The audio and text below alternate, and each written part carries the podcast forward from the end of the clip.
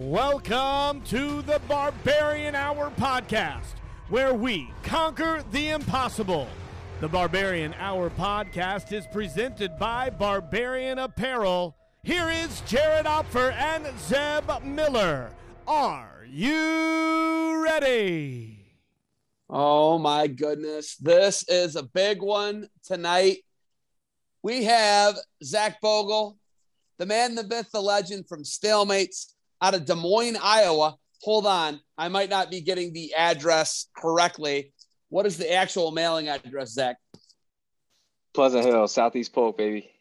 Okay. Yep. So that is where you guys you're you're coming from us from from the Des Moines area in Iowa, correct? Yep. Yep. Well, first off, welcome to the Barbarian Hour. Zach is the owner, creator, the brains behind Stalemates, some of the best web content you'll find out there. Uh, Zach came to prominence during COVID, where he decided to uh, just kill it and start breaking things down on the wrestling community in the, I guess, an underserved market. Would you say that, Zach? Yeah, I think so. I think at the time I thought it was a bigger deal than it is now looking back. Because at the time, now looking back, I'm like, no wonder it worked because nobody, there was nothing else going on. Everybody was sitting at home, chilling, doing nothing. So in hindsight, it's not as big of an accomplishment as I thought, but um, it's been fun. I mean, Jared, would you say that he was an internet phenomenon in the wrestling community? It was like to me, it was overnight here in Ohio. Everyone's like, "Hey, have you seen the stalemates guy? Have you seen the stalemates guy?" And then when you jumped on, uh, I think it brought a lot of attention to Ohio. And then you're like, "He's from Ohio." Yeah, So, yeah. you know, it kind of made sense, you know, why he hit so big in Ohio too. You know, had the roots here, and uh, it was like overnight. I was like, "Holy crap!" And it, it caught quick. It, it- did Is it feel like it wrestling caught quick? Um, yes, it did. Yeah, I mean the wrestling community is so small, right? Is it small in Ohio as well? as small as you would imagine in a state of 11 plus million people, yes. So everybody word gets around fast and stuff. Like Real And, uh, fast. yeah. and Iowa, it's it's small, but it's also not like you got like the Des Moines people. I feel like, and then there's all like the small towns. So it's almost like there's two different uh, wrestling communities, but everybody, you know, every word gets around fast in the wrestling community. So um, what's crazy to me is like living in Iowa. Obviously, we have like a pretty big like Iowa heavy um, show sometimes, not intentionally, but Iowa's only 12% of our audience. So it's kind of cool. Wh- What are the other Well, big states? Yeah. Um, Pennsylvania, New Jersey, honestly, a lot of East Coast. Pennsylvania, New Jersey, New York, Texas somehow, um, Ohio a little bit, Illinois. I mean, and then Iowa's a big percent, but it's only 12%. Wow. Wow. So you guys are branched out and you got a great audience nationwide, East Coast, all the way to the West Coast. Did you think it would take hold like it did, Zach? Did you think that stalemates and what you were doing in the in the man, this really awesome like alternative view of of the wrestling community, which it's a different community, right? We can all agree on Yeah. that. But did you think it Yeah. would take hold like it did?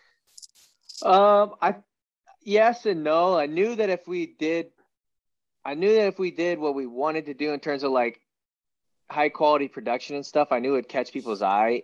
And then the other part was like, I don't know if wrestling community is willing to be kind of like goofy and silly, and like if they're gonna not like us because we are talk, we do talk about like drama and gossip and all the things you're told not to care about. And like, I know wrestling people, there's like this really strong like you know strong morals strong uh sense of like respecting others and stuff like that. And we cover like sometimes we cover stuff that's like not the brightest times in people's lives. So i was like are people to not like us you know kind of telling the drama of what's going on and stuff like that? I don't necessarily see it as like us like exposing people because it's not like we're out here like i'm not breaking news about stuff that's not already out there. I'm just telling people we're just trying to tell people like hey this is what's out there you don't have to go through the forums and read all the rumors and stuff like that we're just going to tell you what it is so yes and no you know it ended up i feel like people do like the drama more than they like to admit it you know people like to talk crap about the forums and Twitter and everybody talking and stuff like that. But at the end of the day, people read it. So The, the best content so far is when you're uh, watching your own match back. When you're watching oh, your you, own you match like back. that? Yeah, I think twelve people saw that, so I'm glad you like that. I didn't. I didn't. I didn't want people to see that because that, so that's a uh. Patreon only episode, and so I I'm like, you know what? I sucked as a wrestler, so if I can get out ahead of this before somebody else goes and finds finds it, then uh, I felt like it it would work out better. And the only thing I didn't like about that video is Marino didn't go hard enough. Like I wish Marino would have really. You were the harshest critic. me. Like he should have went. Yeah, right. I wish he would have went a little harder, but he's a nice guy. So Yeah, keep that behind Patreon for sure. That that yeah, yeah, Uh, yeah. so so my greatest hold on so my greatest piece of content on stalemates of, of course jared you went with yours which is him critiquing a match of himself thank you uh Yep. my greatest piece of content and i think what really really really blew you up was willie trials right For and sure. and once again you know with willie trials um i think we were all just so enamored with the it was fascinating right and you were a flow Oh, yeah. fan early on right like i Yeah. was actually still working with them and you're you lived uh, you lived it. You know, i loved it yeah sure but anyhow you did. You were you were there. You were you knew like all the characters, right? Like you knew uh Martin obviously. You you have a really good story like how you guys met. You obviously know Yeah. really uh, Willie really well. Like all those people that were in the trial, like you knew them, and yeah to people like me who followed it, it was interesting to see it all fall apart. Yeah. So okay, he's right. Yes, I was um, doing a lot of 1099 work for those guys, and what was funny is Tim Flynn's like, "Yeah, I just thought you were Flo." Tim Flynn told me that because I worked with those guys for A, so a long. lot of people. at, a uh, lot of people thought that. A lot of people still think that. Yeah, I yeah, no, yeah. it. That's what's funny. No, exactly. The first time Zeb was probably one of the first people in wrestling media that I really like made a relationship with, and it was so weird to hear his voice because forever I've watched. You know, people don't realize like before live events, it was like, "Hey, we're gonna get this match. Like, this somebody recorded this match, and we're gonna be able to watch it in an hour after it happens because someone's gonna upload it." And it was usually Zeb, and it was usually his voice commentating, but you didn't ever get to see Zeb's face really. And so we always just heard Zeb's voice. So That's why. whenever I yeah, and whenever I met Zeb or like started talking to Zeb, I'm like, this is so weird. Like it'd be like talking to Chris Collinsworth or something. when you got a face made for radio, Jared, this is how it should be. Not like this, me being on camera, but like how Zach said it. It was just, just like a mysterious voice is the way you explained it. Um, had a couple times in airports where people were like, I know your voice. What's your voice? And I was like, I was like, you're wrestling people, aren't you? And they're like, yeah, how'd you know? And I was like, that's how you know my voice. And it was like, it was weird places like uh, Denver and Portland and these places where you'd see people. And I was like, yeah, you're wrestling people. And oh yeah, yeah. How do you know? And I was like, oh yeah, I work with this website and I do a bunch of, um, I do a bunch of their commentary and I do a bunch of matches for them. Oh, that's think- all. I I think- yeah. I think you're the one of the best to ever do it. And I'm not just saying that. I've said that to you off air. I've said it to other people behind your back. You're one of the best to, to ever do it on the behind my back. Holy smokes. I like it when it's said to my face, though. That's good. But uh no, so yeah, like like you're saying, I was uh, around it a lot, right? I was around it a lot and I saw it kind of unfold. And my thing, my the biggest thing for me was um what I was happiest about was uh my name never got brought up in the trial. So that was I was like, yeah. Oh, thank God, my name survived Or your- another week. or your- oh, Or your oh my God. messages. Your text messages too. Yeah. Oh You yeah. I mean? yeah, yeah, yeah, yeah, right. because yeah, like no- those are the those are the only people I felt bad for. Like covering the trial was like there was people who had private text messages that never should have been put out there.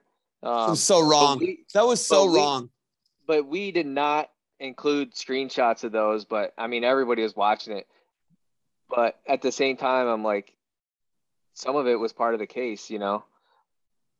Yeah, and it, and that that a lot of that bummed me out. But my favorite thing was like I wasn't significant enough to their story to be in the trial, so I was happy. I was very happy with that. I was like, oh man, that's great. That's it's Zach. That's I appreciate you saying that. Um, when you say that, you know, like, yeah, you know, because Jared, as you can uh, Jared can attest to it. You know, we started OhioCast in 2009, right, Jared? Right, right. And and covering Jared's stuff prior Yeah, to and that Jer- though, and that was kind of just gave you a brand, right? yeah, Not that, not 2008. that you needed it, but Yeah, 2008. Um, Martin, that was the state tournament where I picked Martin up, or and in 2007 was when I uh, uh, gave him a ride at the University U U23 now Nationals to his hotel that wasn't closed because he was traveling with Mizzou or Oklahoma State, I forget. But but back to it, Zach. That that really changed things for me when you did that. The content you created around the Willie trials was like, first off, you created a comprehensive guide as to what the heck was going on and all that madness. And you you really comprehended what they were doing. And man, there were some villains created, and there were some underdogs who came across, and uh, some heroes in the wrestling community. But when you were doing that, was it just what was going through your mind as you're watching this thing unfold every day? Um, it was it was probably one of the most stressful weeks of my life because I I also have like a day job and a life. I have a wife, I have a dog, I had a whole life. Well, when you work from nine to seven, and my day job being a barber, then I have to go home and like I I was also trying to listen to the trial. I mean, it would be like eight hours of trial a day. Um, I would go listen to the trial in my break times. Then I would also like listen to it when I got home, but I would put it on 2x speed. I had somebody, I won't say who, but somebody was recording it for me and they would send it to me. And I would listen to it in 2x speed and it would go really fast. And then I would also pay people not much, but I'd pay him like $20 to take notes. Like somebody who was at home all day, like they could watch the whole thing. I was like, if you'll take notes for me, that would be great. And then I would just take a collection of all that stuff, record the video, edit the video, upload the video. And so I was literally staying up until like two in the morning and then waking up at 6 a.m. so I could get that video up. Because the thing was, it was every day for like eight days. And so if you were behind a day, you missed a whole day of what was going on. Plus, I knew like that was like kind of supposed to be like our big moment of like finally we're able to like show people who we are. And I was like, I can't miss a day. I don't want somebody else coming out and doing it. So I was making sure no matter what, we were going to get that video up in some capacity. And like on top of that, you got people tweeting you like, "Where's the video? Where's the video? Where's the video?" And like it was awesome, but it was also super stressful. The coolest thing that came from it, which the Internet wrote an article about us um, a few weeks ago for uh, the first Stalemate Street League, kind of promoting it. Nate and uh, Courtney Wood, shout out to her, asked me like just some facts that uh, people might not know about us. One of the things that I told her was after the trial was over, um, I got a DM from a lawyer in Texas. And she's like, Hey, do you have an email? And I'm like, Yes. And I'm like, Oh God, this is, you know, I know Texas is where Flo's at. So a lawyer from Texas getting a hold of me, this isn't exactly fun. And so I'm like, Great, you know, because I thought I did a pretty good job of like explaining stuff. But at the end of the day, I'm not a lawyer. So I was afraid they were going to sue me for like getting some facts wrong or something. And I'm like kind of on nerves or whatever. So that I get an email from the law firm of, I believe it was either Willie or Martin's law firm thanking us for doing it. And also told me that like Flo's lawyer tried to get my video shut down no way. via shutting down no way! well via shutting down they wanted the live stream pulled off No way! livingston ended up livingston ended up saying no like they knew they were trying to shut it down because they they heard of the videos because if you think about it nobody would have ever covered this like it was a non-compete case in texas like It wouldn't, the- wouldn't have been public if it wasn't for COVID, right? It wouldn't have been. well it would have been public but nobody nobody would have went nobody would actually No, who it wouldn't have been on YouTube, right? Without COVID. right correct it wouldn't have been on youtube but if, if it wasn't if it wasn't covid nobody would have showed up to the courthouse either Right. so the fact that one it got out two i'm making recap videos every night it was their worst nightmare so any anyways they ended up trying to get the stream shut down so we couldn't do the videos. And then on top of that the lawyer the law t- the lawyers or whatever the whole team the legal team for either willie or uh, martin i can't remember which one said that they watched the videos and they almost use me as like a third party like judge. So each video they would watch the videos and they said, and I have this in writing. I can prove you. I can prove you. Dude, you. where's the framed ladder? Where is I- the I know. framed ladder? I I, I literally have it. I have Wow. the email. I could show you. But they said um, they said that they use our videos to shape their strategy for the next day. So That's they said whatever- incredible. so what a compliment. I- That's incredible. whatever I watched and said like, okay, these are like important to me. They said that's probably important to the judge or whoever. So they would Wow. basically take my points and run with those points. Wow. That's incredible, Zach. Zach, that that to me is the largest compliment that that anyone could ever give you. You know, you could sit here and be like, "Oh, you were the fun under this, that, and the other." That to me is the big because that's changing. That change that's changing people's opinions, and you're not only changing people's opinions on the internet, you're changing the actual stakeholders within the trial. That that that is incredible. The internet's a I think that thing, man. the biggest benefit that, that we had was perspective at the time because because no one knew who we were. I wasn't like I was friends with Willie. I hadn't even talked to Willie until like halfway through the trial. He called me one day and was like, just like talking or whatever. But I hadn't talked to anybody. I didn't know Willie. He didn't know us. Even like when we did interviews, like I don't know who these Stillmates guys are, but we're I'm gonna interview with him first, right? So I didn't know Martin. I didn't know Willie. I didn't know anybody over there at Rokfin. I didn't know anybody at Flo. So I was really like pretty neutral as terms of like I didn't have an allegiance to either one. Like I could have easily made Flo look like the good guys, or I could have easily made, you know, whoever make look like the good or bad guys. But I was just trying to call it what I thought, you know, happened. Wow. It ended up being right because that's kind of how the whole trial ended up going down. Yep, sure is. Whatever uh whatever opinion you presented ended up being how it went down because it just actually got it actually just went to awarding of the uh I believe they awarded damages or whatever or, or whatever they awarded it just happened, didn't it? Yes and no. So people were saying like, "Oh, somebody needs to cover this or whatever," but I actually reached out and tried to figure it out, and there's it's still kind of going on, but but it's it's like now it's kind of up to like if they want to if Flo wants to appeal it. My guess is that they won't because they've already spent was it 1.2 million dollars going through this. Uh, and what the more judge than that. More than that. what the judge ended up saying was like basically Flo was trying to get damages, and that was the only thing that they hadn't settled yet. And I think I believe the judge said like, all right, you, you're not getting damages, so Willie's basically off the hook. And now I think they're battling. I think I could get this wrong, so don't quote me. I think they're battling like who's going to pay lawyer fees, or if they're just going to pay their own, and then they're going to go through like the appeal process if they decide to do that. Um, so it's not quite over. It's crazy. It's still going on. Wow. So en- Unbelievable. enough about that. Unless you guys want to talk more, but let's talk uh Street League Two. Yeah, Right. yeah, it's fun. It's a fun So- event. We got a lot of Ohio on the card. We have So, uh so you talked. Yeah, go ahead. Go with it. no you go you go ahead. You talked uh, that Willie trials was the most stressful week of your life. How how was leading up to uh Street League One? It was uh it was also stressful. Throwing an event was a lot harder than I thought it would be for sure. Like you put on big tournaments and stuff, right? Right. That's what we're, try- we're trying to get you to come to Ohio, right? Yeah. Like I can't imagine setting up how many mats do you guys have? Like, what's your Uh, biggest we do- tournament? we do twelve in a in an arena, twelve It's mats. cra- crazy. So then you have Yeah. that's you know what, 24 officials or 12 officials? Oh no, like try like close to fifty with 50 breaks and oh, actually more than that because we have officials on the tables. Like so, it's like uh, two days, twelve hundred kids.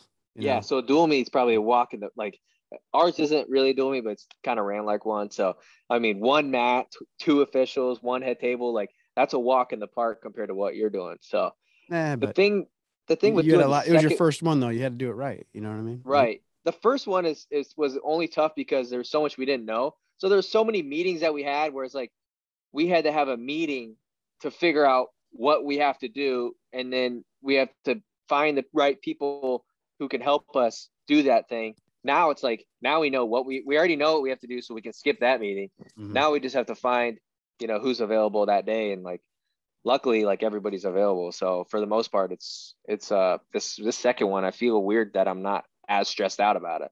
That's good. That's good. But October 29th. What what's the date? October 29th, yep, in Des Moines. The good thing is it's the same weekend as preseason nationals, and that's a big big. uh There's gonna be a ton of wrestling people in town, so Yeah, It I'm could usually be pretty, uh, that. I'm usually out there you? for that. if you if you're in town, come out. I'll, yeah, uh, last year we missed it with everything going on, but um, we usually bring a handful of guys out. So If you're in town, let me know. We'll hook you up. yeah. So so Zeb, what uh what questions you got for the uh Street League two? I know uh is it in the same venue? So you can have the same venue, everything? No, we're going a little bit bigger. So uh, the Iowa State Fair is a really big deal here. So we're going to do it at the Iowa State Fair fairgrounds. And um, the last venue we sold out, which is good, but it was only like it was like a 500 cap. Well, it was like we had like uh, we could sell out at like 500 tickets Right. um because the mat took up space and stuff. So we sold like around four or 500 tickets. So it wasn't that hard to sell out. This next one is a lot bigger. It probably won't sell out, but we want to like see how far we can really go because um last time we had to tell people no, and I hate I hate telling people no. So. Yeah. Uh, but this one will be definitely bigger. Um, really trying to now that we can not stress so much about putting the thing on, we want to focus on like better production. I think the stream's gonna be better.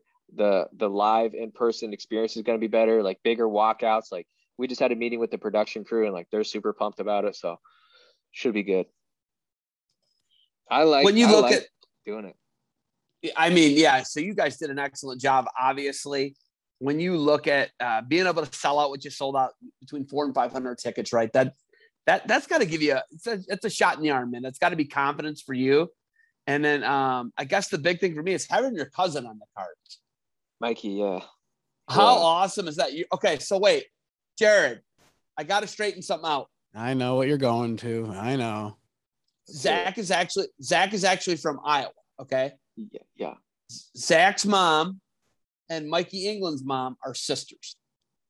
Yep. Their their maiden name is Castelia. Yep. The Right. Castelias, his co- his, his Yeah. where his family is actually from is well, the Toledo area is where they where they're from, They went right? to Stritch, right? Was it Stritch or Genoa? Where, where Both, Genoa. both, right? Okay. Both. Did they go to both? Uh, I don't know. They they call themselves Just, Rubbermaid just Grass. John, just John went to Stritch it for a little bit for a cup of tea at least. So okay, so long story short is his family. He has Northwest Ohio ties, East Toledo, Genoa area is the East Toledo ties. Oregon, um, I think Ray, Ray still lives. Ray Castelia lives in um, Oregon. Oregon. Ohio. Yeah. Yeah. Ray Castelia is a great guy, by the way. Yeah, Ray Castelia, they don't make him better than your Uncle Ray, right? Yeah, yeah, yeah. He's something. really awesome guy. He works for British Petroleum BP. Um, Yep. Ray Castelia, they don't make him better than him. Awesome guy, highly intelligent guy. But yeah, he's you know he lives uh, in Oregon, Ohio. But love the family, great family. Jess lives in uh, his, his uh, Ray's cousin, uh, Jess John, lives in Castelia. Jess John Castelia. He actually lives in San Antonio. Great Yep. people, big wrestling fans. I love them. It's an awesome family. We go back 40 years with those people. Awesome people. But so that so so Jared, that's actually the connection between uh, Mikey's mom, who's the main Carter, right? Um, say it again. He, Is he's Mikey a co-main, England- co-main the main event. co- Oh yeah, England. sorry. Yeah, yep. Main card. Yep. So he's he's wrestling Gerald Harris. So He's a he's a My- Ohio guy, right? Jordan So Harris? he- Yep. Jared Harris is an Oklahoma guy who went to Cleveland State. Yes, to answer your Yep. guys' question. yep. But, so he okay. was a all-time wins leader at Cleveland State, I believe. Um, yes, he's somebody. he- he wanted 174. on- he wanted uh he wanted on the first card and it was kind of like a day late dollar short type of thing so um i told him we'd get him on the next one mikey was on we don't really i hate calling it the main card and undercard it was just like it, it was there's the main events and then the not main events. But he was mikey was not a main event on the last one but mikey's match because of how many tickets he sold how many tickets his opponent sold ended up being like pretty much the main event because the whole place was on their feet and it was nuts. Like the other dude was a big Grandview guy, so he had like the entire Grandview Nation was there because it's in Des Moines. And we were as soon as we were done, everybody's coming up to me saying, "Dude, Mikey's walkout was awesome because he walked out in a fireman's uh like It a was awesome. So he walked out. Dude, it was awesome. It was one of the He greatest things there. I've ever seen. He took he pretended like he was smoking a cigarette and he threw it on the ground and put it out with his foot and pointed at the guy. Like it was it was like legit what we wanted what we were going for. And so I told Mikey, I was like, hey, you want on the next one? He's like, yeah, like wrestling's tough, you know, like, and I was like, dude, I'll make you a main event. We'll pay you you know, pay you good money and stuff. And he's like, okay. And then uh, Gerald Harris, like similar weight. Gerald wants to wrestle barefoot. I'm like, I don't know if we can do that. I don't know. well, he's been MMA for 20 years, basically. That's what he said. It's hard to like. Guess it's hard for him to get his it is brain around wearing shoes yeah. again. I don't know. Yeah, he's yeah. Age, he's our age. Yeah, he's our age. He's 40, 40 plus years old. He's got a bunch of kids. I think Jared's got a bunch, or Gerald has a bunch of kids. Really good yeah. guy though, stud for Cleveland State, and I'm super excited about that. Now, listen, who is the, I've been watching the YouTube guy, the guy who lost his eye from retinoblastoma. He's from Iowa. Jarrett Stod. Yeah, so he was He's a TikTok. I don't have TikTok, Zeb. I know you probably think I'm a young kid, but I don't have TikTok. Actually, I do have TikTok now. I got TikTok like two days ago because of him. How old like, are you? How old are you? 20, stop, stop. How old are you? I'm like a couple months for being 27. Dude, so, I'm old enough to be your dad. Stop it. Still, like it's there's there's levels to this youth stuff, and I'm I'm now moving on to the next phase. But he's a TikTok guy. He's got seven and a half million followers. Listen, we're trying to do something different than what everybody else is doing. Last time when we had this card, everybody came up to me talking to me about, you know, the sit like the uh, again here with the undercard work, the, the guys like Mikey, yeah. the guys who are willing to go out there and put on a show. We didn't get a ton of people coming up to me uh, talking to me about the more competitive matches. Some of the matches that were really good matches, people weren't coming up to me and saying, you know, anything about it. So I'm like, let's stick with these matches. Like I know you guys probably hate this guy, even though he's a Cleveland guy. But Jake Paul, right? See what he's doing with the boxing community. A lot of people probably hate that, but guess what? A lot of people are watching it now. So, in my opinion, we're trying to get guys that are kind of outside of the wrestling world because I think that's going to help grow wrestling altogether if we can bring in, you know, people who uh, have a completely different audience than the same guys we see wrestling on the Flo cards or the same guys we see on these Rokfin cards or whatever. We're trying to get in a completely different audience, and we'll see if it works. If it doesn't work, we'll scrap it and we'll do something else. Logan Paul was a Division One state placer in Ohio, a phenomenal athlete, and an All-State tailback for Westlake. Jake it's insane. And yeah, Jake Paul is, a, yeah, yeah. Go ahead. He's Go the real. You're He's from Cleveland. So listen, I want to hear your. I want to hear your guys' perspective. So, You're Ohio so hold guys. on. So Jake Percival, I know you know who Jake Percival is. Jake Percival is a four-time All-American for the Ohio University Bobcats. He's the guy that dismantled Zadick, uh, Mike Zadick, the year. Yeah, no quarters. It was quarters. Was it quarters? Okay, you're right. He beat him 18 to four. Beat Mike Zadick 18 to four. Mike Zadick was up for the Hodge Trophy, undefeated, the number one, seed, right? undefeated number one seed. Jake first Percival beat him 18 to four in the quarterfinals of the 2000 two, 2002 NCAAs, I think. Yeah, it was in Albany. So anyhow, um, Jake Percival was their coach. He coached both the Paul brothers. What's he hey, say about it? Hey, hey, Seiko was their youth coach. Guy, Guy really? Seiko coached the Paul brothers at West Shore. So you got to understand. And, I got trashed like 8, 10, 12 months ago. I was like, no, Logan Paul's a legitimate athlete no, he's a bum. He's this, he's that. I'm like, no, no, this guy's an athlete. So we, um, in my classes, we we've been talking about what a side hustle is, and the Pauls, they're they exemplify as to what a side hustle is, right? But it became their main hustle because, I mean, they, they made 20, 30, 40 million dollars on YouTube from doing goofy things. And their early stuff was in Athens and Westlake, Ohio. Their early yeah, stuff was answer you know, his question. Answer his question. Hey, Jared, what was this question? What what what do you are they wrestlers, right? Is that what you're asking? What do you get, what do you Logan think? Logan Paul can absolutely come on one of your cards and wrestle. Yes, to answer your question. They're wrestlers, right? Any other person They're wrestlers, wrestling would yes. claim them. Right. But that's a no. that's the thing is like we've claimed everybody who's right. ever even there's so many celebrities Abe, that Abe Lincoln, for, Abraham Lincoln. They, they wrestled for five seconds. Abe Lincoln. yeah. For, yeah, they wrestled yeah. for they wrestled their neighbor in their yard one time. We claimed the wrestlers. The Logan Logan Paul placed at state. Yeah. Right? He got right. He lost he lost in the district finals to Abinator. How yeah. about that? In in in like I don't know. I don't how's the class get like was he in a good class? Like uh as far as like Abinator and, Abinator won the weight. yes, he Well, I mean, in a there's a, in Iowa, won. in Division Iowa, one, There's one big A, school. Yeah, two A, big yes, he A, was in the highest. Yes, he was in the highest, school. most competitive division, the big school division. Yes, to answer your question. But you're right, Zach. And- you're right. Uh, they- and we're they're trying to act like Yeah, but they are wrestlers, right? They they are. No, True- no, guy, wrestlers, guy yeah. coached them. Guy Seiko coached them at West Shore. Yes, they're wrestlers, and it like you're saying, Zach.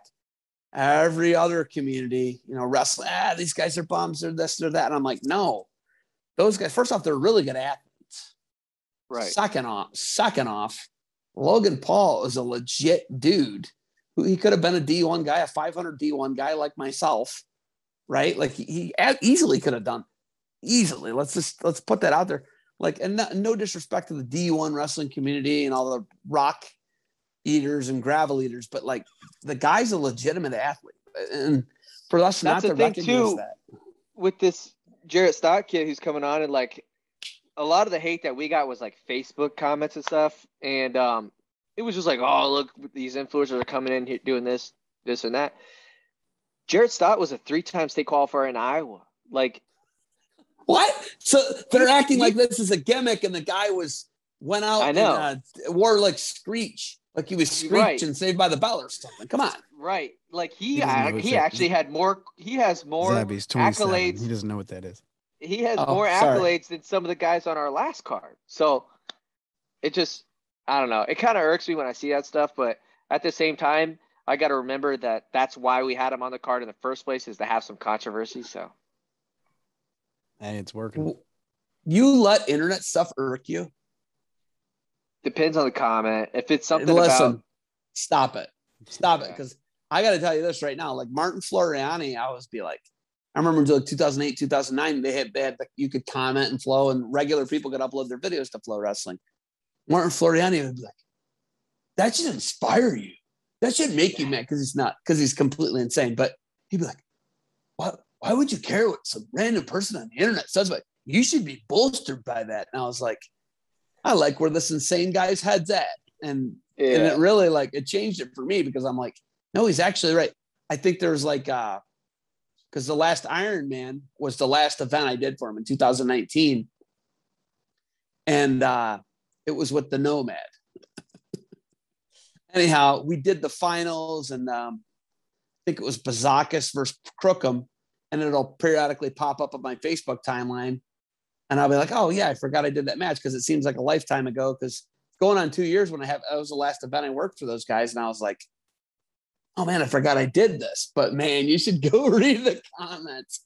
They're awesome. I'm like, these two guys are bums, and the one guy does this, thing, and the other just- people's DMs, and it's a cesspool. Yeah. yeah, And, and I love it when they, they start talking about Nomad's DMs or something in one of them, and I was like, ah, okay, all right. I, Yeah. And it's all For it's me, it's comedy just- though. I'm like, this is awesome. I'm like, that's awesome to me. By the way, I love it. it depends on what the comment is. Like, there's obviously some stuff that bothers you more than others, but um, I, I like sometimes honestly YouTube comments will get stuff sometimes where I'm like, like somebody said that one of our videos was clickbait, and I'm like, that wasn't even clickbait. Like it was. Anyways, I don't know. It just depends on what it is. But wasn't People that your idiots. inspiration behind the, the street league? Kind of the Twitter beefs, kind of get to get people going and you know show up. Yeah, a little bit. It turned into that. It turned it turned into that. I mean, yes and no. I mean, uh, we've changed kind of what we thought Street League is multiple times, but um, yeah, I, I did like the Street Beef stuff on YouTube that like people go and just fight. Like they would have a problem. They're like, all right, fine, just let's go fight in this Street Beefs thing. Um, I never really thought it would be what it is now in terms of like you know having division one guys wrestle and like we're getting we're getting guys that i've had to tell people like hey we straight up like you're too good to wrestle on this thing like we can't have you like that's tough telling somebody like hey man like you're way too um you're too We- big of a name yeah you had we that can't problem do with it Dardanes, right? You couldn't find him an opponent, Dardanes? right? nobody wanted to wrestle dardanes and then colton mccrystal Would you want to wrestle Dardanes? No, that's the Mikey was like, well, yeah, that dude used to go and like beat people up on the mat, like as as legal as you could. Um, but McCrystal was like, hell yeah, I'll do felony, right, Zim? felonies, multiple felonies, every match, win, lose, or draw. Actually, Yeah. So, so you said it's changed, right? Uh, Street League has changed. Where do you see it headed? Like, it, do you want to keep growing it bigger? Do you want to keep it in a small venue? You know, what what's the? I what's the mean, the long-term- big the the bigger the better for me. I'm just trying to figure out. I'm just trying to figure out what people like. You know, do they do they want high level matches? Do they want the silly matches? Do they want TikTokers? Do they want firefighters? Like, what do people want to see?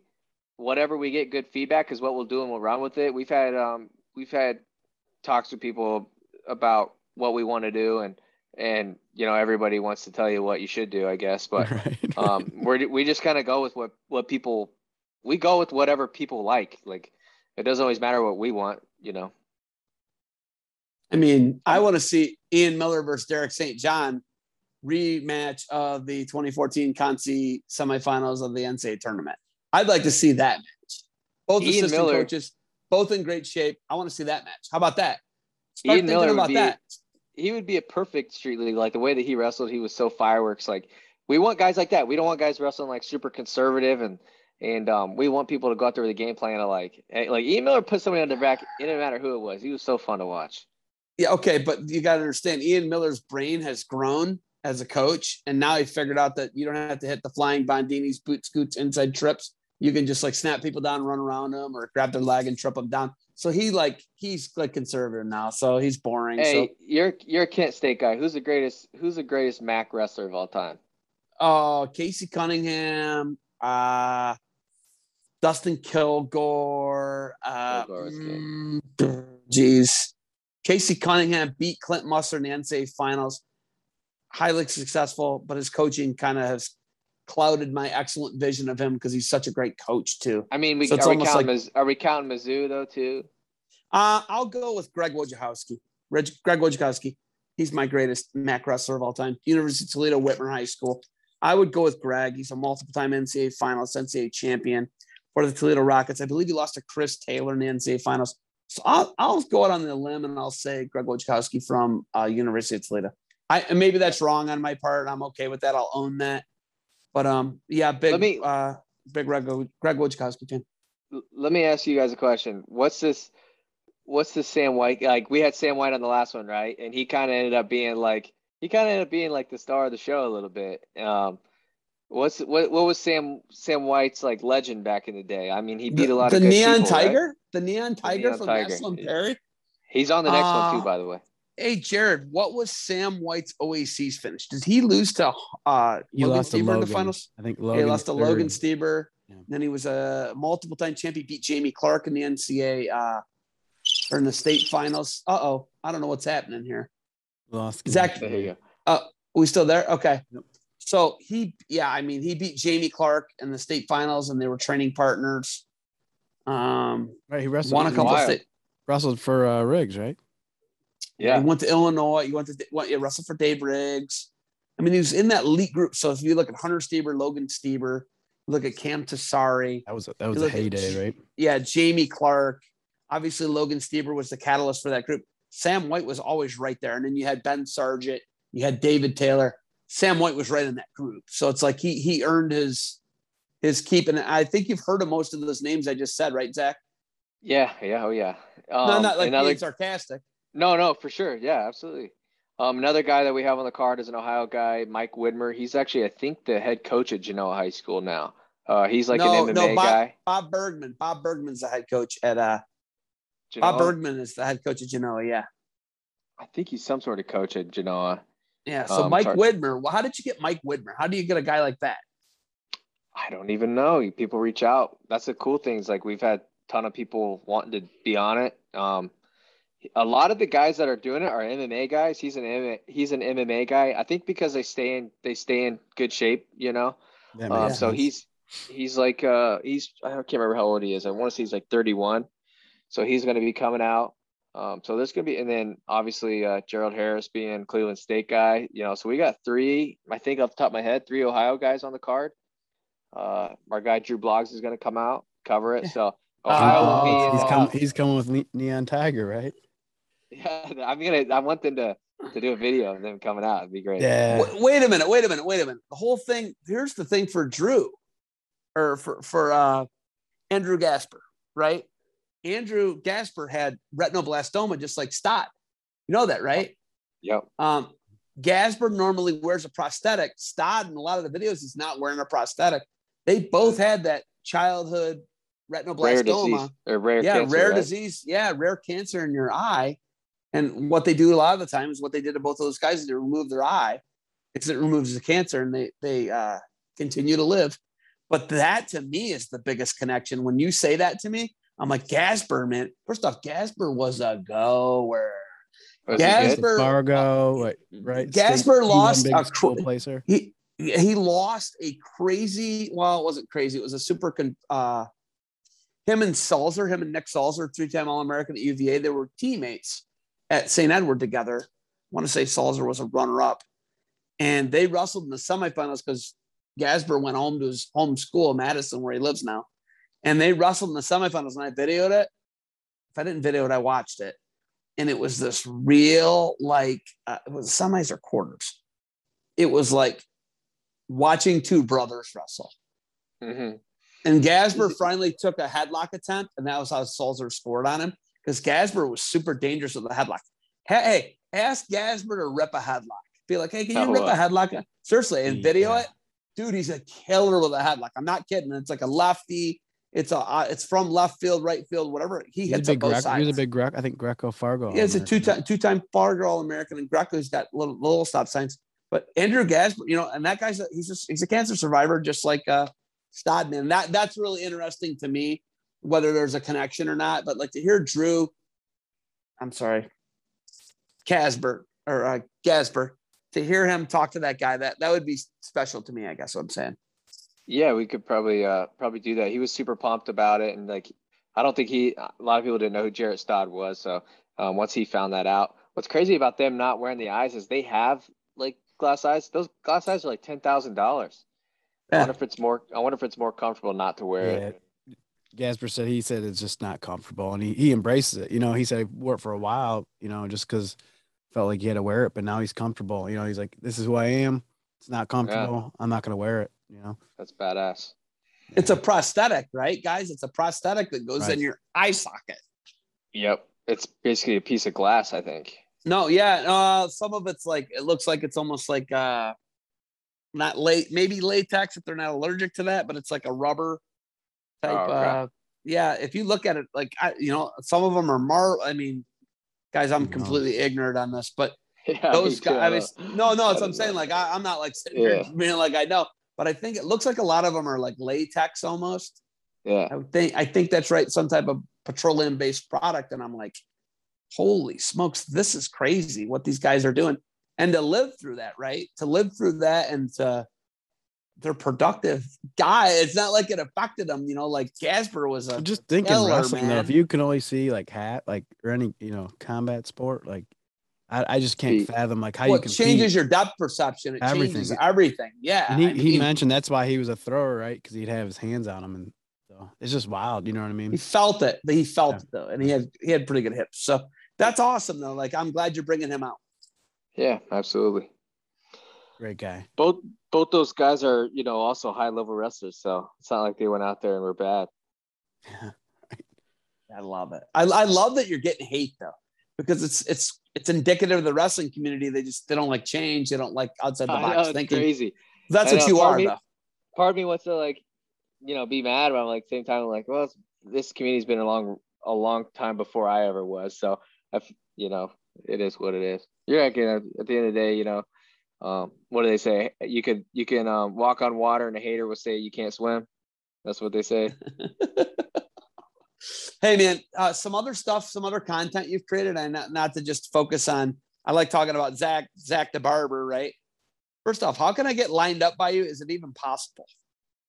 Yeah, I'll hook you up. I mean, if you were if I didn't like you, I would say book an appointment and but our our, our appointment our appointment books are pretty booked up. So you just shoot me a text. I, the wrestling community, I try to hook hook people up. I've had some some listeners of the show come in and I definitely um I enjoy having anybody that's a wrestling person in my chair. And I I'll tell you what, being in Iowa, there was one day I counted, I'm like, okay, I was just looking at my clients. I'm like, okay, this guy's a wrestling fan, this guy's a wrestling coach, this guy was a state champion in high school. this guy wrestled at, I had like five clients in my chair that were like high level wrestling people. So it's awesome being out here. I love it. I love it. So, hey, my biggest thing is all of us are wearing it right now. I had to strip the, uh, you know, the the max effort jacket off and change into Zeb, my barbarian sweating? hour. Were you sweating, Zeb? No, no, no. I got the I got the air turned up. I'm in the hotel room, right? I'm at a, a, uh conference right now, but um, we're all we're all rocking the Barbarian, and, and you fully embraced the partnership with uh, Barbarian Apparel and Josh Shasty. What has Josh been like for you as a partner to deal with, to get behind, or critique things that you're doing? What's it been like dealing with Barbarian Apparel, Zach? He, they're the worst. There's I, I'm only with them because nobody else would deal with us. No, he came out for the last one, and I tell you what, like my parents got to meet him, and like they're like, man, like thank God for for Barbarian. And I'm not just saying that, like straight up. The only deal with them, like they were gonna come out and like they were gonna sell merch, and we just wanted like a presence there, and we wanted like our merch to be for sale. Josh literally brought like tablecloths that were branded Stalemate Street League, a backdrop, like all these flags, all this crap that I would have never thought of, right? And just made the event look super freaking pro. And the good thing about working with Josh is you guys have known him longer than than me. He is not on me about like, hey, do this, do that. Why'd you do this? Why'd you say that? Like he literally is just kind of like gives creatives like you guys and and us like a chance to freaking breathe and like he knows that if he's you know if he's like down breathing down your back like hey you're not you need to promote you need to do this like it's just not going to work and he at the end of the day i will work with people like him where they just kind of let you you know do your free you know do your own thing and and josh is so like so laid back and the guy who is so busy as he is he just i was texting him today. He's like and i don't he was in what? Yeah somewhere overseas. Like he's like he's like yeah I'm, you know i just i got another plane. Let me collect my brain real quick and then i'll get back to you. But i'm like yeah no worries. Like i'll get back to you at the end of the week. He's just super like there's not an easier company to work with and it's it's awesome. Like i also love i know it sounds cliche but like all the merch that they have done for us has has just been knocked out of the park i'm not like a big like design guy so he'll send me designs i'm like yep love it let's do that and like he knows what sells and he knows what doesn't sell and um you know i think so far merch has gone well and um i'm hoping to you know keep it going for however long we can keep it going Right on, man. He, uh, he's uh, you you nailed it, right? He he delivers, you know, the the the design, the product, everything. What's your uh personal favorite? Is it you know, hoodie? Obviously, you got the hoodie and hat on, but what do you got like a specific uh, product that's your favorite? I mean, I'm a hat guy. Um, I would say anytime somebody sends us hoodies, it's like, dang, these, these- people like went all out. You know, like Mhm. we get sent shirts all the time. Not so much anymore because I think people finally got the hint that like I pretty much only wear barbarian stuff on our show. Um, so I don't get a lot of like other companies' clothes anymore. Um, but everybody sends t-shirts. If somebody sends me a hoodie or crew neck, I'll definitely like shout them out or like wear it, you know, on camera for them or something like that. Big hat guy too. I love hats. Yeah, he, he does it, I- man. He, he he figures out he- here, here's what I'm thinking, then he he goes with the design and the layout and everything. I actually um was on Facebook the other day and all of a sudden I got a uh I was scrolling, I saw like a, a barbarian ad. It was G'Angelo Hancock wearing a barbarian shirt. I'm like, dude, that's a sick shirt. And I went on the store and bought like two hundred dollars worth of stuff. And Josh texts me and he goes, Did you just buy merch? And I was like, Yeah, I did. He goes, Can you tell me next time so I can give you a code? You know, and I was like, No, I was like, I just wanted like I bought it because I wanted it. Like I could have asked, I could have bothered him for it, but I was like, I would have asked you, Josh, if I wanted it, and I wanted to buy it. I wanted to. I wanted to freaking buy it because it was it was cool stuff. I was only mad because some of it was sold out, so I'm making it like, hey, like next time you make those, like let me know so I can buy it. So I don't know. Yeah. He just they just he just knows what he does, and obviously I, I honestly like what he does with like. I feel like the Greco community kind of gets left out a lot, and like he's really nailed. Um, like he has, I think our best Greco guy is a barbarian. Like he has an Olympian. Josh has an Olympian. That's a that's, you know how many how many how many apparel companies can say that they have an Olympian? Good point. Good, great point. You, you, speaking of Josh, you got to make a trip though. It's uh, it's not ideal for uh, a street league, but his his uh, facility. I think we could do it there. I think if we did, it'd be more maybe like a streaming streaming card or something, or like maybe very limited tickets. We wanted we want to keep doing it. Obviously, you know, with our Patreon, we got to keep giving people content. So I'm hoping that we can get out to Cincinnati and and do a card. I also want to go to uh Bellarmine down there and in in Kentucky. Yeah, not too far. and uh, see Coach Ned Shuck. We were supposed to go out last year to uh the um the West Point. Yeah. But since he's gone now, I feel like I should go to Bellarmine and go check him out. Are you going back to Campbell, by the way? Because I think I'm gonna have a Coach Sentes on here soon. Are you going back to Campbell? Are Going to do that thing again? They want us. They really want me to. They've asked me a few times now. That's my anniversary. Uh, the same day as my anniversary. It's Good luck with that one. Brother. It's a no. It's a no. I tried to be like, hey, I want to take you to a super romantic place. I found a super romantic Airbnb in Buies Creek, North Carolina, and uh, it took her about 0.2 seconds to find out what we were doing. Uh, you got caught, brother. You told it. me early on, you're like, you're like, yeah, Zach, it's great. You're doing all this, but like, wait till you get married and have a family. Like, things will change. And I don't even have kids yet, but it's also like, like now that I'm married and and like, you really have to take time to do both your real world and then your other world. Your you know? wrestling world, right? Zach, yeah. how uh, your wife's a teacher, right? Yes, she is. Does she teach elementary? Eighth grade. Ooh, middle school. I just got done teaching eighth grade. Now I'm teaching ninth grade, and uh, she's special. I like that. What is her? Uh, what what area? Eighth grade history. She's got some wrestlers oh, in her class too. Studies? Yeah. I am too. I, I taught eighth grade history for and she geez, uh, for a long time. She's uh at Southeast Polk, which is like huge wrestling school here. So um, she's fully involved in the sport now. That's awesome, man that's great that you got your wife involved in it. And I love how you support her, man. You're always like, you integrate some of her things into uh, your content. And I like that. Like, support a teacher. You're always supporting your wife. I like that, man. That's good stuff. Yeah, she she helped out with uh, Street League. She was taking tickets, and then um, just like before I got on here, I was like, hey, you're you're the director of ticketing, so you better get your you know get all because she gets all of her friends you know to help her take tickets. So I was like, you're the director of ticketing, so you better get it all figured out how we're gonna do this next month. So she like she likes helping. Listen, I know we're doing this backwards, but yep. I don't know if a lot of people know your background in wrestling. And I get you just did like a thing where you critiqued your own match, but what is your I know we did it backwards, uh, but what is your background in wrestling that makes you so passionate about it? Where are you from and why are you so into wrestling and so diehard about it? I started wrestling in second grade. I liked it. I was actually pretty good for a first year wrestler. Um, and then like we started going to every tournament and I liked it, but it was all local. And then my parents started taking me to like bigger clubs. And I was like, maybe, maybe I don't like it because I felt like, you know, now I'm, I'm running into kids that are like better than me and like, you know, it's a little tougher. And I was like, well, maybe I don't like it. So I always kind of, I always did wrestle, but I was never like elite by any means, by any stretch of imagination. Um, you know, I I re- I was always super small though, so we always had to find like these clubs that we could find kids that were my age and my weight, and so that was always a challenge. Then when I got to be like junior high, I was still way undersized, and then my freshman year I weighed 89 pounds, so wow. I was like, I was on JV, I wasn't that good. If I would wrestle a kid that was 89 pounds, which happened, you know, once in a blue moon, I would win. And then um, I took, I went, but it wasn't until like my junior year I started like finally gaining weight. And then um, obviously varsity, but I was still small.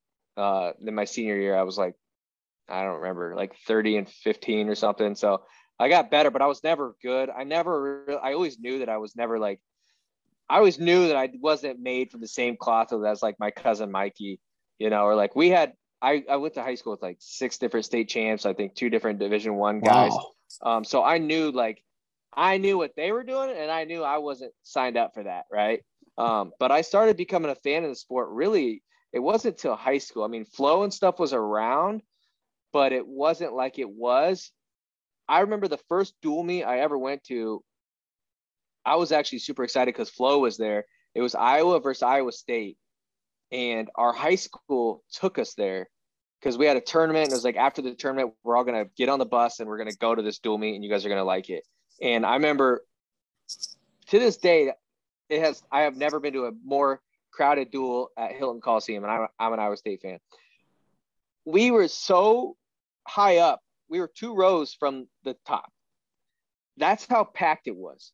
Because at the time it was, uh, I think it was Kevin J- Kevin Jackson's like first or second year, so he still had like the Cael guys were still there, like Varner and um, um, trying to think of some of the other guys. It's been so was long. it like was this Sorensen, when like was this when um Metcalf, Metcalf like held Yes. Mueller's head down and then bulldozed him? yes, that was exact and Joe, one. Joe Flo called it. I remember. Wow. So that your was the one. memory It is was- it was packed and i remember thinking like this was freaking awesome and after that like i was i was like grew up with the era of like live blogging matches where it was like somebody was typing and you were just refreshing like it's basically live tweeting now but it would be like you know ian miller takedown two and then you know ian miller escape like you, you it was like that and then you would finally get the finals of like midlands on big ten network and I just became obsessed with it. And I think like too, growing up in Iowa, there's so many division one athletes that come out of here in wrestling. So you'd be like, oh, that's Cory Clark. Like, you know, I know that kid or like, I, you know, I, that's Jack Hathaway, like all these kids that I like grew up around. Um, you know, I didn't, I didn't wrestle with them, but we were at the same tournaments or like similar clubs and just being able to relate because you're in it here, you know what I mean? Like it, it was, it was to me, to me, there's nothing better. I don't know. I just love it. I love that you love it. I love that you love it. And I love that you took all the lessons of wrestling and you're now applying them to real life. Because so many people don't really get the actual end game of wrestling. And it's like to create a good work ethic, it's to create your reliance on teammates, whether it's an individual sport or not. It's to never give up, it's to do your best, it's always try, you know, finish, think- be responsible, cut weight, do your thing, right? I think the big thing that with like, it's part of it's like the greatest thing about wrestling is like, it's so like goal oriented, but the other part of that is like you have so many wrestlers that make their whole identity that goal, and like once that goal is accomplished or once it's over, they don't really have anything else to like do with their life, right? And I think you see guys like Cael do a good job of like you hear him preaching about like um you can tell who the good coaches are when they talk about like hey it's like you know at the end of the day this is none of this really means anything like the lessons mean stuff but like as far as what you learn uh, in the process of accomplishing that goal is that's where the that's where the uh the honey is you know learn during the climb. You know, learn during the climb. There's being on the top of the mountain's a great thing, but nobody gets dropped on the top of the mountain, right? There's a- Everybody's got to really- climb it. There's a really good Bruce Lee movie scene that my wrestling coach one time showed us in, in practice. He literally brought in a DVD, portable DVD player, put like held it up and showed it, fast forwarded to the scene of Bruce Lee where he, he's like, he tells the kid to like point to the moon and he, and he points and the kid looks at the end of his finger and he's like, he slaps him. He's like, if you point to the moon or whatever, you're going to miss all this other, if you just so focused on this, you're going to miss all this other stuff around it. It's a great Bruce Lee quote. It's a great Wow. point, actually. That's a great Yeah. point. And, and and like you're saying, you know the great coaches. I remember Coach Andrassy like was like, these guys don't get it, Zeb. And I was like, well, what do you mean? He goes, they think that going to class is hard. They think cutting weights hard. They think wrestling's hard. And I'm like, well, it is. He goes, being a father's hard. Showing Yeah. up to your job every day is hard. Yeah. doing What do you think about that? Running this program's hard. Doing, you know, and he like he listed all these litany of things, and and Big Jim gets a bad rap, but like he went through this litany of things. He went through this whole list of things that are way harder as an adult than it is to like live your dream and wrestle in college and beat your best friends up every day and then live with them and then share all these valuable life forming experiences and these bonds that are still for me. You know, I mean, this is Jared and I were college Right. teammates, right? So it's like those that's the real the gravy of it is the thing you think that's so hard the thing that's so hard is what's after it and, and becoming a man and It's you also the learning how to I do your like. job I would, if there's one thing I could go back and redo, is like I would love to go back and redo wrestling. Not because I think it would be, um, not because I don't know, like I don't know if it would go better or not. But I, but at the end of the day, I'm like, I like that's the one thing I miss of like high school was was the process of getting better and the process of you know just the whole thing. You know, but you got the stars you got the sky you got the besides the moon you got it all and at least you're living like you did, right? Um, I said to Jeff Varney the other day. Jeff Varney's my boy's youth coach.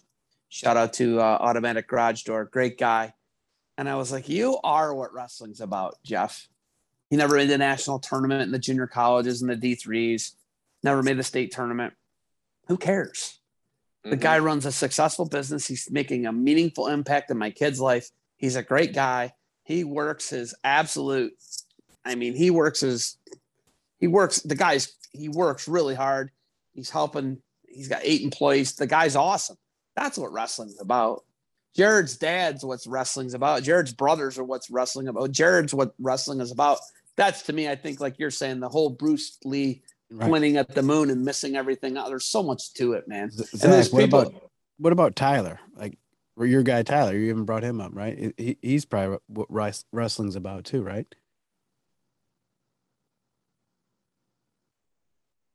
Zach, you there? We still got Oh, Zach? sorry. I thought you were talking about Zeb. I thought you said Zeb. No, No, Zach. Zach. I said Zach. Your your guy Tyler, right? He's kind of your right hand man. Right? He's probably what wrestling's about, right?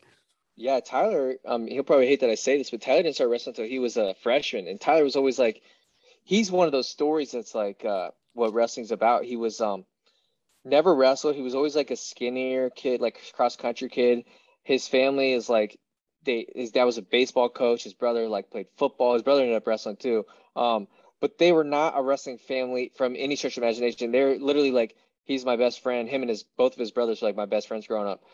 My there our moms would have to sit together. My mom would have to like explain to Kim, his mom, like the rules, and and also my aunt Kathy, like they would explain like the rules, and like she'd be like, did he win or lose? Like you know, and Tyler, like from how he was his freshman year to his senior year, like he, was JV most of the time. He was varsity towards the end there, but it was like I love seeing kids like that. Like they showed up every freaking day, and like watching him win. Not just him. I'll I'll take him out of this, but like watching kids like him win a match over a kid that they lost to and like just being like their their faces and being like so just pumped or like or uh, like a dual meet that doesn't mean anything in life like watching them win it for the team or like watching them get the fruits of their labor like to me is like that was just as cool as seeing you know kids that I know win a state title and stuff like that like that that'll give you goosebumps any day of the week um and like yeah I mean I think everybody takes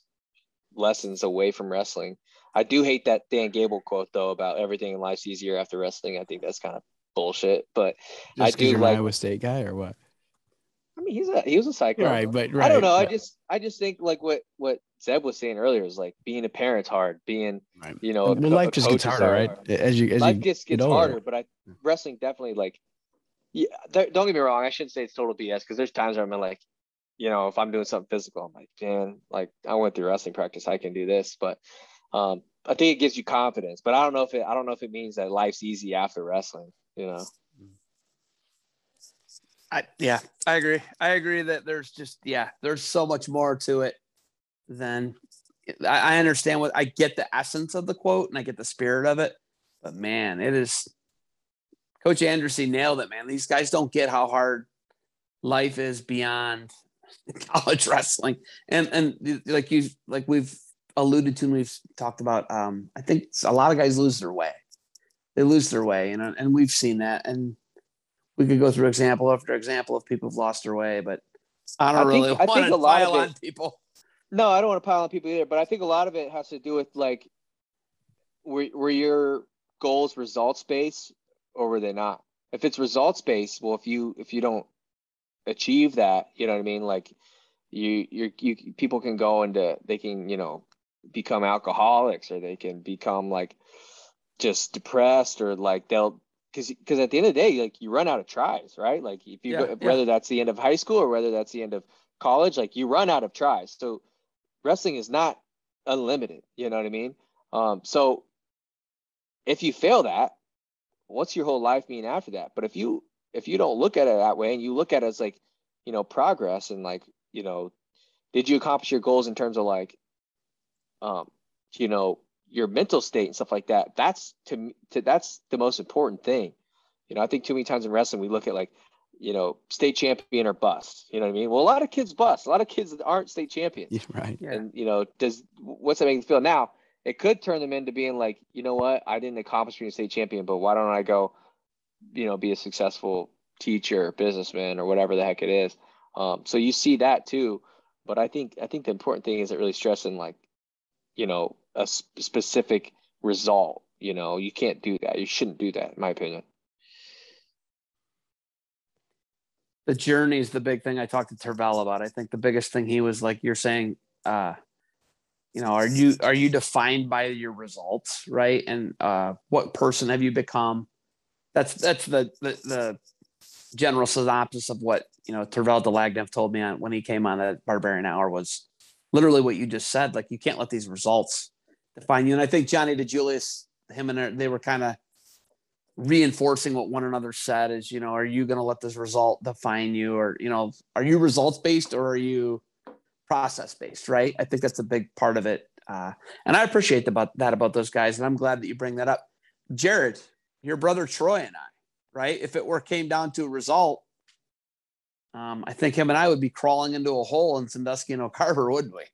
Right. And you guys, uh, have shown, you know, what, what, how you bounce not bounce back. You know, you guys have you know, made a name for yourself in the sport and out, out of the sport, and you're you're awesome people, right? I mean, share a same similar story, but it's uh, you know, you're both awesome people, right? Yeah. So Zach, the background there is Troy Opfer and myself. Uh, we're the youngest of both of us are the youngest of four boys. We're the first three boys. We're at least one-time state champs, all of them, right? And then it got to us, the fourth boys, and we we didn't win state titles. Uh, Troy got beat in the state finals. He got uh, overtime pinned by uh, third, Ben third, Sargent. Second, second, second. Yeah, and the guy who beat him in the finals is an NCAA champ, Ben Sargent. Ben Sargent is Sargent or Jamie Clark. David Taylor's only lost. It's one of those two. I'm pretty sure it was Sargent, right? I think it's Sargent. Yeah, I think that Sargent's David Taylor's only high school loss. Wow. So Ben Ben Sargent's pretty good, but I think your brother was like six and two against Sargent, Jared. Right, six and two. Your brother was six and two against Ben Sargent, and his only two losses to Sargent, he he avenged both of them. Later, later. One one was at the state tournament, no, and then both he of them came were the back state and, finals. Both of them were state finals. He Yeah, beat him in then college he- uh, too. yeah, it's One of, one of the one of the guys on our cards has a win over J'den Cox. What? Mikey England. Yep. And I believe it's his only loss. Somebody said it wasn't, but I think like in in like just the high school season, not like freestyle stuff. I think it was his only loss. So, how many more uh, matches do you need to announce? How, how many more are you gonna have? Well, 10? we have. How- I how many think we have eight. We have eight confirmed now. I think we'd like to get somewhere around eleven. We had eleven last time, and I was so stressed. I wanted it, the thing to get over, so I was like, "Man, we should just do ten next time, so I can, you know, make it go faster." But um, I don't know. The more matches you add, the more tickets you do. So I feel like you know we, we can't do can't do two less, but we also don't want to we don't want to lose the attention. So I don't know. I think 10, 11 is kind of that sweet spot. Don't you think? Yeah, I think shoot for eleven. Something happens, they drop out, then you have ten, right? the most annoying thing about putting this whole thing together is like, hey man, put me on the card, and then you're like, okay, here's an opponent, and then they just, uh, I'm not that serious about it. I'm like, dude, then don't even bother me with the, with with telling me that you're down to do this, you know, Yeah, that's, like going back and tough. forth and, and negotiating and uh, going and like whether negotiating, it was like How do you handle the weigh-ins? Is it like just same day. It's just so much cheaper to do everything same day. I know it's not as fun for the wrestlers, but we also don't want people cutting weight. So I tell people like, listen, don't cut weight for this thing. Like, if Right. you are cutting weight, you're it's the same day weigh-in, so be okay with that. If you do it two days, then you got to then that's more. You it's just so much more time and hassle? Yeah, hassle. So nobody should be cutting weight for this thing. This is an Zach- exhibition match. Zach, is there show money and win money in any of the matches? Um, so most of the that's the thing is like most of these most of the matches are like voluntary, like guys like just Yeah, yeah, want to yeah, go yeah. out there and, Yeah. and whatever. Obviously with the bigger ones, um, so like Kyvan and Pat, their contract was set up show money and then if they won there was a bonus. So uh, but not everybody's like that. Most of it's just show. I mean, here's the deal, it's an exhibition. So at the end of the day, like the win doesn't really mean anything at Stalemate Street League. I like to think that they use the criteria for World Team Trials and they said Stalemate Street League, you know, if you get a win at Stalemate Street League, you know, that should mean something. But uh, No, I mean it just depends. It depends on who it is. Like we had somebody reach out, they wanted a crazy amount of money, and they had like hundred followers, and I barely, I didn't like, I didn't even know who they were. I'm like, no, come on, let's like, let's be real here. So since you brought it up, and I don't, you know, um, I've taken a break here, and maybe I missed it, but you brought it up. Um, care. Ky- You can ask Kyvan, Kyvan Gatson, and, and Pat Downey. Can you? Yep. What details can you give us on as to what happened with Pat Downey no showing? Here's exactly what happened. Did you hear that? Yeah, exactly. I got it. No, I got no, I'll it. tell you. yeah, I'll I, tell I you. got it. Here's the deal. Here's talk what happened. Talk about it. It's fine. No, I'll talk about it. I don't care. I did a press conference.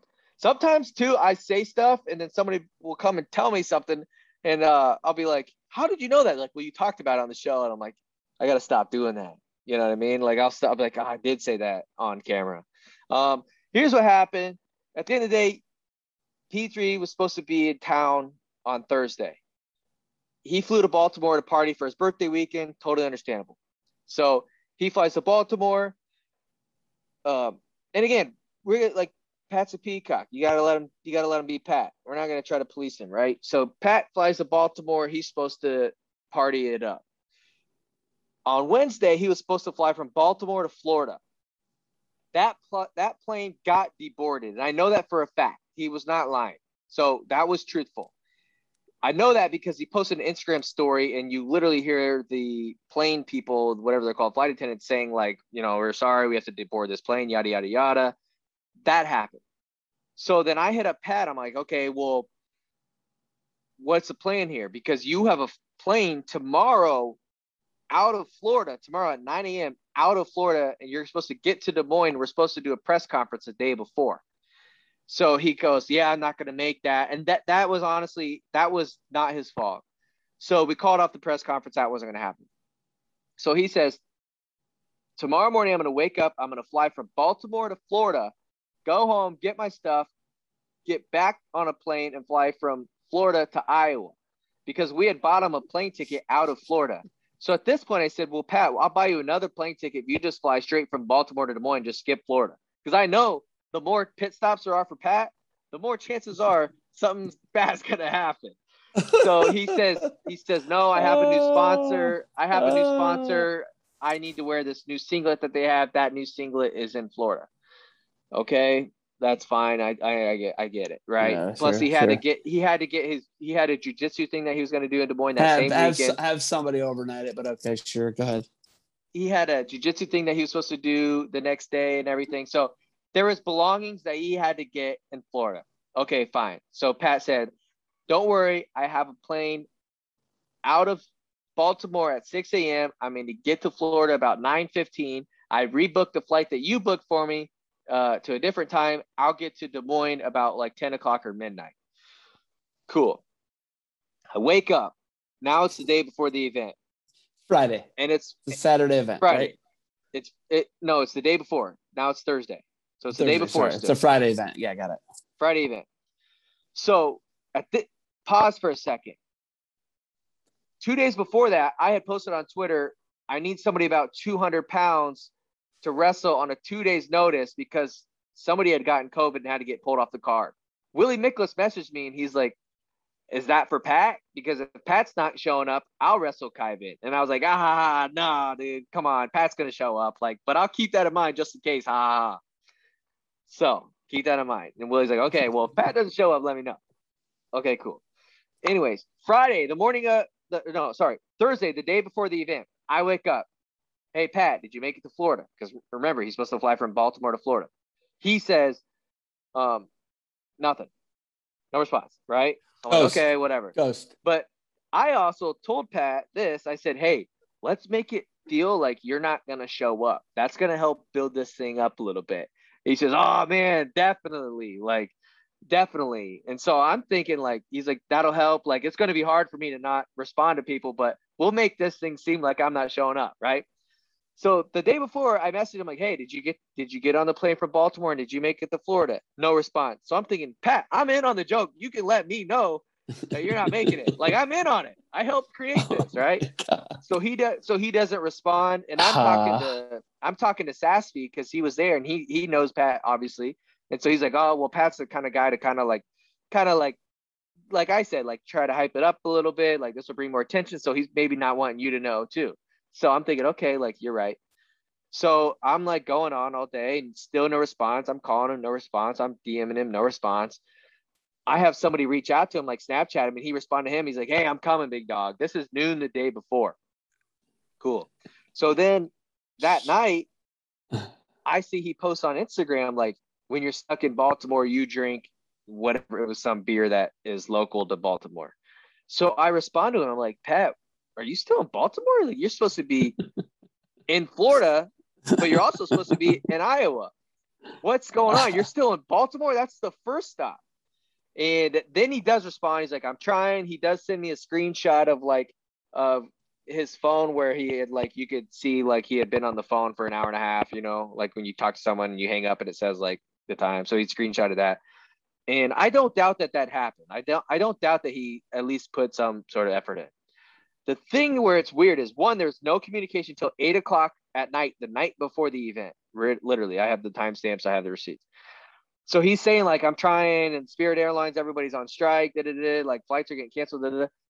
I don't know if he knows this, but you can look up flights. Like that's public knowledge. I can look yes. up Zeb. If you're to fly here tomorrow, I can you just go to Google and you you go to Google and you actually literally type the air airline and number it.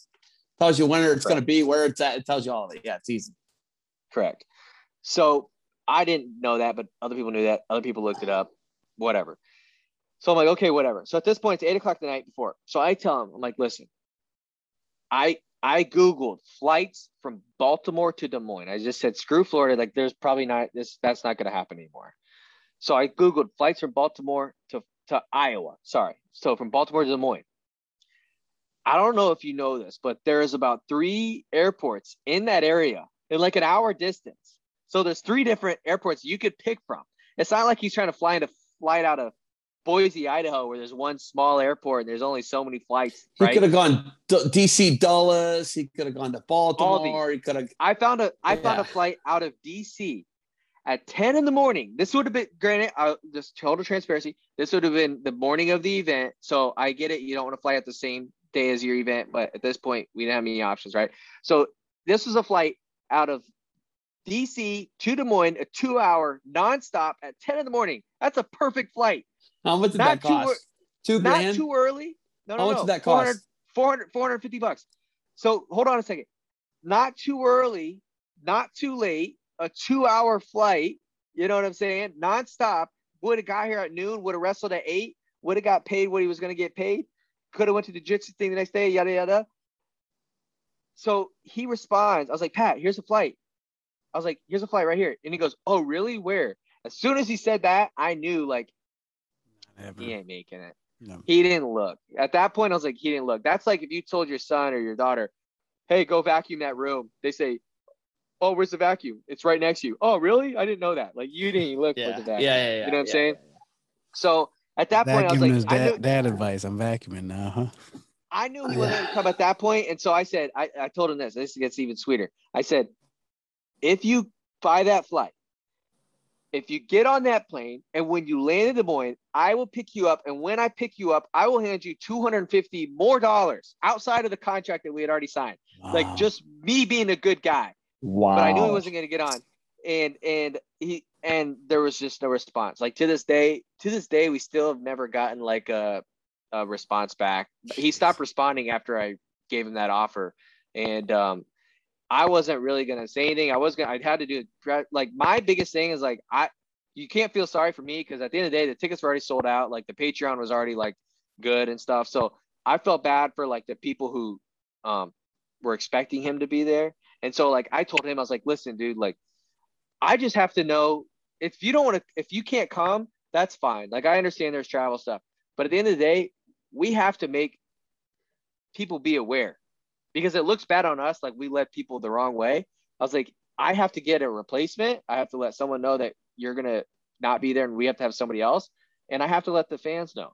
And at the end of the day, we never got a response. So I told him I ended up saying like it was 10 o'clock at night. That now it's 10 o'clock at night, the night before the event. I said, if you don't respond by 10 o'clock in the morning tomorrow, that means obviously you're not on the plane. That means obviously you're not making it. That means we have to get someone else. So that's when I said like at 10 a.m. I'll do a press conference. We'll put somebody else on the card.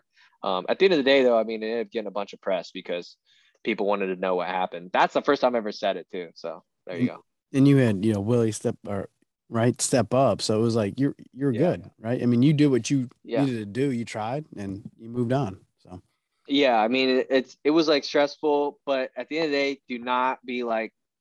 I hope I'm not putting. I hope that I'm not putting off the vibe of like poor me, poor us. We got no, because we no, had people tried. reaching out.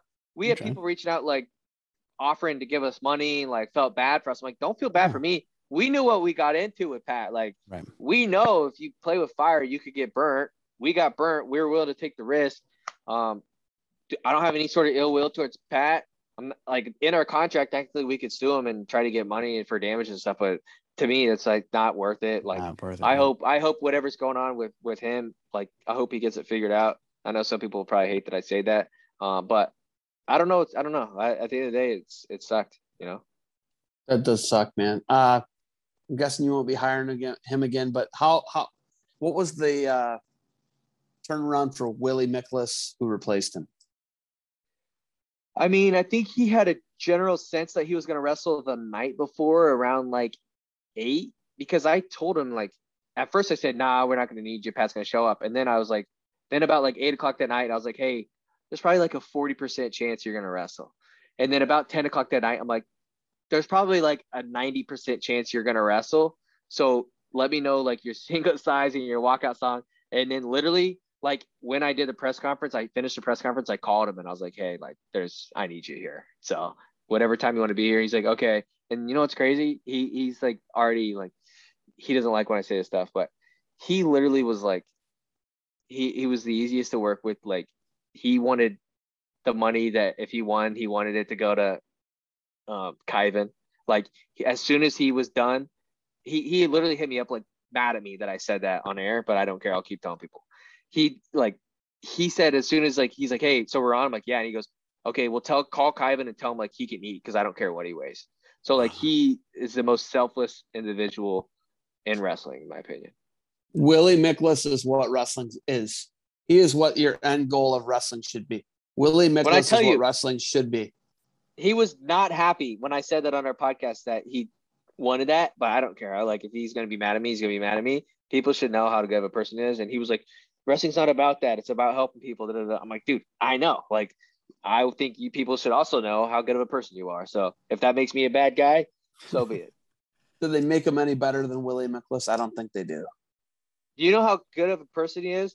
He transferred. Obviously, you know, his dad had the health stuff um, going on. And that's the serious stuff. He's getting standing. o- He transferred. How many people? How many other guys have transferred and they get standing ovation from both crowds at NCAA's? You know what I mean? They just, like they just don't year? make him better. They don't make him better than that guy, man. What he went through with his father and why he transferred back to Ames to be closer to home from Mizzou, where he was this outsider from Iowa.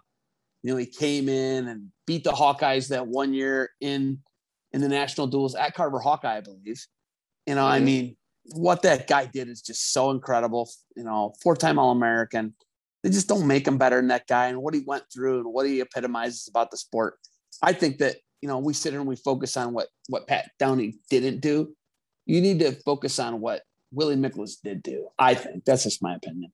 Good- No, I, good I point. totally I totally agree with that. And and Willie just he just showed up and like he didn't even ask for money. Like I ended up paying him what Pat was supposed to get, so he he did make some good money. Because Um, Willie Miklas is always just going to show up. Because Willie Miklas is always going to do what's right. Yep. And he was literally training with Kyvan. Like um he was in town like I don't he's from he's from here, so he was in town visiting family, but he was like, Hey, I'm gonna train with Kyvan for a little bit. And like he and he, he didn't go out there and like he went out there and scrapped too. He got a takedown. Like, you know, obviously he came off like a what 10 hour notice. So at the end of the day, like, man, like having just that whole having him step up and do it to me was like totally worth it, you know. Yeah, I, I yeah, I couldn't agree more. And that, once again, I'm not going to trash Pat Downey, but I would like to focus on what what Willie Miklas did do, rather than what Pat didn't do. Right? I mean, I think that's I think that's the lesson. I think that's what wrestling is. Yeah, and I don't have any, I don't have any ill will towards him. The only reason why I was okay with saying like what happened there is because he put out those tweets saying like, "You guys really think whatever." I was like, "All right, you're not gonna like make me look like the liar because I have, you know, I have a business to run here, and I and I and I know like I just said it straightforward. So Yeah, man. I agree. I'm I'm glad that you took the route you took, and it's why you are what you are, and I, I appreciate that about you, Zach. I was actually hoping he was going to show up at World Team Trials because I wanted to see what kind of shape he would have been in because it was it was it wasn't really that you know it was only a couple weeks after our event, so I was kind of curious Right. to see you know if he was training and what that looked like. What's crazy to me though, I knew he wasn't going to sh- show up to World Team Trials not because of um you know I thought Pat was going to no show, but I was like as soon as he said he was going to uh you know down to Jordan Burroughs weight, I'm like dude he was going to be up at 207, so his body like you can't do that. I don't think in that short amount of time. And so that's when I was like, I bet he's not going to show up because you can't put your body through that. Not, not in the right way. I mean, who knows? The guy's a total anom- anomaly, right? He's just Yeah, a total. I- he's an out. He's an outlier. He's. I mean, look what he did in college. Yeah. You guys, you guys That's realize how many people. schools he went to? He, do you realize how many schools the guy went to? And he's still all American at a weight he wasn't correctly at. And I heard he wasn't even, I heard he was like at the casino more than he was in the, in the wrestling room. And like, he'll even tell you that we talked, we talked on our podcast about how, you know, he would just basically just show up and, and perform. And people were asking me like, you think he's training? I'm like, it doesn't matter if he's training. If there's one guy in wrestling who doesn't have to train and can just show up in his, in his singlet and wrestle, like it's probably him. Like some guys He's have a to train all total freak. He's, He's a, a freak. total freak. He's an absolute You know? freak. you I think we attach that to too many people, but that guy's a real, genuine mutant freak. guys that can just show up and Ah, You know, yeah, I- no training. It's, I mean, his genetics are incredible. His, like, look at his build.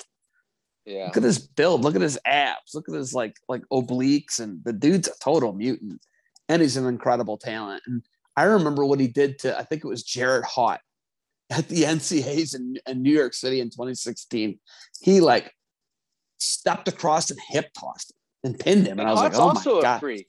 yes, yes. I sat next How- to his dad at NCAA's one time, and like the same genetics, just like big individuals, you know. Yeah, yeah, and and, and I, I think it was Haught.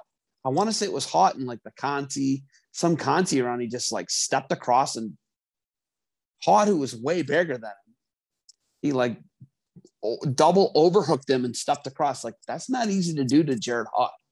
no, I saw he posted that too the other day. No, I mean, I hope, I hope, I hope. Yeah, I hope he gets his life in order. whatever he's whatever he's doing. I hope he figures it out. Um, Yeah, I, I really wish, I really wish it would have happened because I, I truly think he would have blown the roof off of uh, Street League if he would have showed up. But yeah. Well, hey, let's focus on what Willie did. Willie showed up. Willie, Willie took a loss, but Willie battled. He did it on short notice, and he did what what we're supposed to do. And I think like that epitomizes what our what our community is about. Is what Willie Miklas is about, right? yep, exactly. Jared, do you have anything else for our guests? Because we're going on the Right. we're going on the the barbarian two hour. You're well over overtime. Is there anything Wow. we missed to ask? Uh, uh, No, Zach I think we covered it all. Thanks, man. I appreciate it. Thanks for your time. If time. you guys ever have anything you want me to do, let me know. I'll be out there. Uh, I gotta go to. I gotta get to Cincinnati, or I don't know where, where exactly you guys are. I know it's a big state out there, but we'll come out there, and uh, I got family out there, so it's only right. Yeah. No, you get You you, the get to trip. Northwest Ohio, I'll make it. You get to Northwest Maybe. Ohio, I'm in. I'm Tony I'm Tony close. Packo's on me. Huh? Tony Packo's. Oof. But okay. we'll go to a Mud Hens game maybe. only about an hour Yeah. for me. So But, all right. awesome. Thanks, Zach. Appreciate it, man. Yep. Thank you. All right, Zach. Thank you for the time. Stick around for a little bit.